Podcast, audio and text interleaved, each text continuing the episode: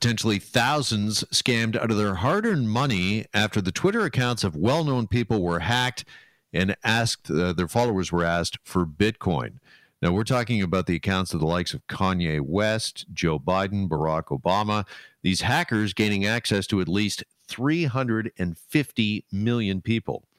Ann Cavoukian is executive director of the Global Privacy and Security Design Center. She, of course, is also the former privacy commissioner for the province of Ontario, and she joins us now here on Global News Radio, 640 Toronto. Ann, good afternoon. Nice to speak with you again. Thank you very much. It's a pleasure. How concerning is this that Twitter got hacked yesterday? I mean, it's unbelievable when the likes of, Joe Biden, Barack Obama, Elon Musk, Jeff Bezos, I mean, these are really high-powered people. And they've got these people allegedly sending out Twitter tweets and saying, that if you send $1,000 in Bitcoin, I'll send back $2,000. I'll give of myself. But, I'm only going to do this for the next 30 minutes. I mean, it's unbelievable. It's a huge scam, and it took a while to bring it down. I've heard that new tweets appeared to be posted more than an hour after Elon Musk's account tweeted the scam message. So it's really surprising. Yeah, how concerning is this as well? I'm thinking about Donald Trump, the president of the United States. As we all know, he is a prolific tweeter. And having said that, if somebody hacks his Twitter account, I mean, you could literally spark a war. Can you imagine the messages you could put out allegedly coming from Donald Trump? It could be truly outrageous. But this is, what's so sad about this, but not surprising. It seems there was an insider involved. The scammers got to someone who works at Twitter and, offered them, I'm sure, a lot of money for helping them do this. And this is why, often these things are inside jobs.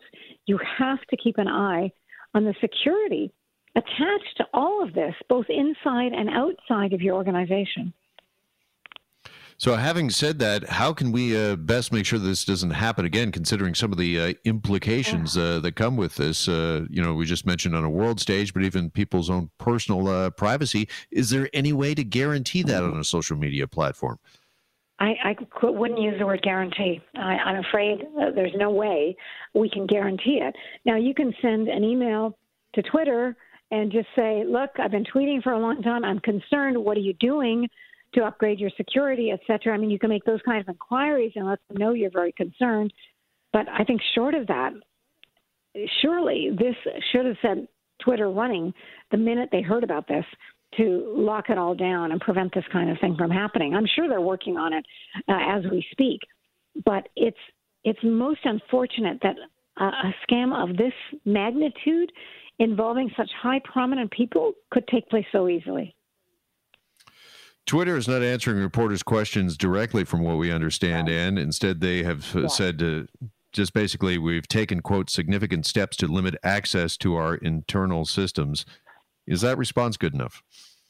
It's going to have to be good enough, because I'm betting they're not going to send any more than that. No, not for a day or two. I'm sure they're totally obsessed with this, as they should be right now. But they may not get any answers for a little while. It takes time, unfortunately. So stay tuned. I tweet all the time, so I'm on Twitter. I haven't changed my tweeting. I'm praying that they get a handle on this and that they don't jeopardize our communications. Yeah, are they being transparent enough with their users, with people that are on their site, such as yourself? I'm on Twitter. I mean, I imagine most people listening right now are on Twitter, tweet from time to time. Should they be concerned about their personal accounts? Should they be thinking about maybe getting off Twitter altogether? I don't want to give any advice on that one, and I'll tell you why. I value the information I get from Twitter. I mean, I tweet myself a lot, and I share the stories of the day in terms of privacy. But I also learn things immediately that I wouldn't have otherwise. This morning, for example, in the EU, there's the EU-US Privacy Shield, which Max Schrems had been disputing in the court of law, and the decision was supposed to be out today. And it was out in Europe, obviously, a number of hours ahead of us.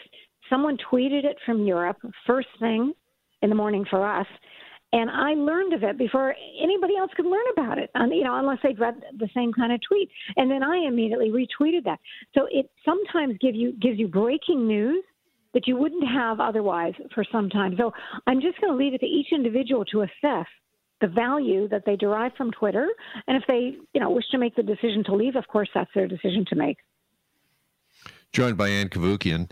And also wanted to ask you, much along the same lines as Twitter and privacy concerns, there certainly have been mounting concerns when it comes to TikTok, which has just flourished, taken off in the last year and a half, and WeChat, both of those platforms based in China. And we're hearing that the Trump administration is studying this as a national security risk and might actually ban both of those apps in the United States. Is that likely to happen? Is there cause there, do you think? You know, I don't know that there cause. I mean, TikTok based in Hong Kong, and it was only recently that Hong Kong has been totally taken over by China. And they said they were always using communications and databases and email, everything, not through China, but through external servers, et cetera. And they said that any American user data is always stored in servers in the U.S. and Singapore, definitely not China, never has been. So they're saying, we're not part of China. We understand why you object to China. We're not there. Don't put us in with, you know, your opposition to China. Now, this will depend. I think people will have to make a decision. Now, if the U.S. bans it outright, people won't have an opportunity to make a decision. A lot of people like TikTok, and they use it every day. It's, you know, it's just people's personal preferences. And TikTok's information collection practices are certainly consistent with Facebook and Alphabet, Google, and other U.S. tech companies looking to, you know, tailor ads and services to their users. There's not much difference. All right. Do you think that this decision could be more political than based on privacy? Because I think a lot of people are asking themselves, you know, my 9-year-old daughter does TikTok dances. What sort of privacy or security risk is that really? Exactly. It's not so much a privacy thing. And like you said, lots of people like it. Little kids like it, and they're moving around to it. So It's a question mark. TikTok disputes the fact that the information it gets is used for intel by China. That's the basic, you know, proposition that is being floated around, and that's the thing, and that's why, you know, Trump is trying to discourage the use of the app because all the information is flowing to China. I think we can actually question that, but it will depend on, you know, what information they can find. Perhaps they can audit. Where does it go? You know, look under the hood, do a little bit of digging. All right. We'll leave it there for now. Ann, really appreciate the time as always. Thanks so much. Oh, my pleasure. Thank you. Bye-bye. Be well. There goes Ann Cavoukian, the former privacy commissioner for the province of Ontario.